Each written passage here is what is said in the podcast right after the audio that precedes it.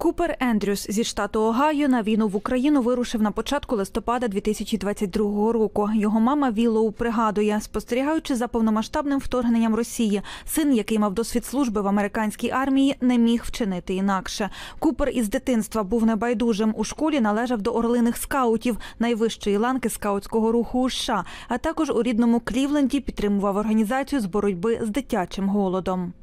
He decided to go to Ukraine because he felt Putin was a fascist. Він вирішив поїхати в Україну, бо вважав Путіна фашистом. І ситуація нагадувала те, що було перед Другою світовою війною, коли американці зволікали спочатку. І він відчував, що якщо Україна впаде, це вплине на життя по всій планеті. Це буде як Третя світова війна. І тому він пішов, щоб це зупинити. І він сказав, якщо не я, мамо, то хто? Бо якщо є вміння і є проблема, ви повинні зробити все можливе, щоб її вирішити. Тож Купер вирішував проблеми. Навіть у середній школі Купер започаткував програму харчування для бідних дітей, бо це було проблемою. І прямо на моїй кухні Купер допомагав вирішувати цю проблему. Допомагав мені ходити за продуктами, самотужки ніс кошик, щоб потім приготувати дітям сніданок. В Україні Купер спочатку долучився до іноземного легіону, а коли закінчився контракт, приєднався до групи добровольців, яка працювала під керівництвом управління військової розвідки. Друзі та рідні до останнього не знали, де саме він воює. Купер розповідав мені дуже мало подробиць про бойові дії в Україні, тому що я його мама. І Купер вселяв мені відчуття, що «мамо, я в безпеці». І що більше Купер це робив, то більше я розуміла, Купер у небезпеці, Купер воює в окопах. Замість нарікань на умови війни Купер розповідав рідним веселі історії з України. Йому дуже подобалися люди, і він ділився чимось незвичайним, бо Купер, звісно, яскрава людина. Він розповідав, мамо, я не знаю жодної пісні Марайя Кері, а їм тут, схоже, дуже подобається Марайя Кері. Купер був справді веселою людиною. А ще йому в Україні дали прізвисько Гарріс. Коли він був в Україні, я запитала, а хто такий Гарріс? Гарріс – це я, мамо. Так мене тут в Україні називають.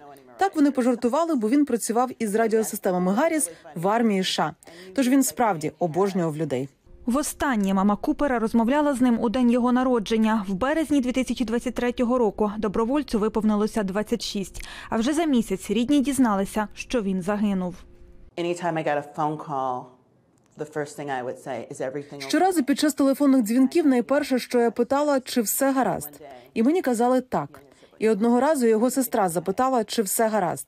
І у відповідь почула «ні». І це не потрібно було обговорювати. Це наша нова реальність. Ми це отримали. І все не гаразд. Тож ми дізналися від друзів Купера та груп, із яким він працював. Вони повідомили нам про його смерть. І зв'язали мене із командиром батальйону. Родині повідомили, що Купер загинув біля Бахмута від російського артснаряду, коли з групою інших бійців намагався врятувати поранених товаришів. Його тіло лишилося на полі бою. Наскільки мені відомо, оскільки минуло багато часу, Купер загинув разом із двома іншими людьми – з Ізраїлю та Ірландії. І всі батьки зібралися разом, здали зразки наших ДНК. І ми сподіваємося, що якщо ми знайдемо одного з дітей, це приведе нас туди, де інші діти. І ми думаємо, що діти все ще на полі бою. Вони на околицях Бахмута.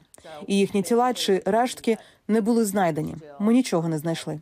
ДНК жодного з трьох не зафіксована.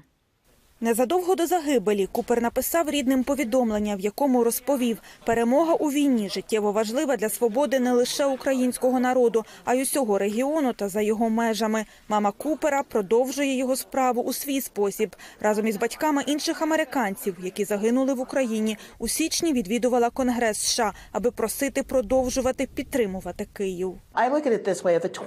Я дивлюся на це так. Якщо 24-річна людина може побачити, що відбувається, в Україні і вирішити піти на найбільшу жертву у 24 роки. Тоді що відбувається з рештою керівництва у цій країні?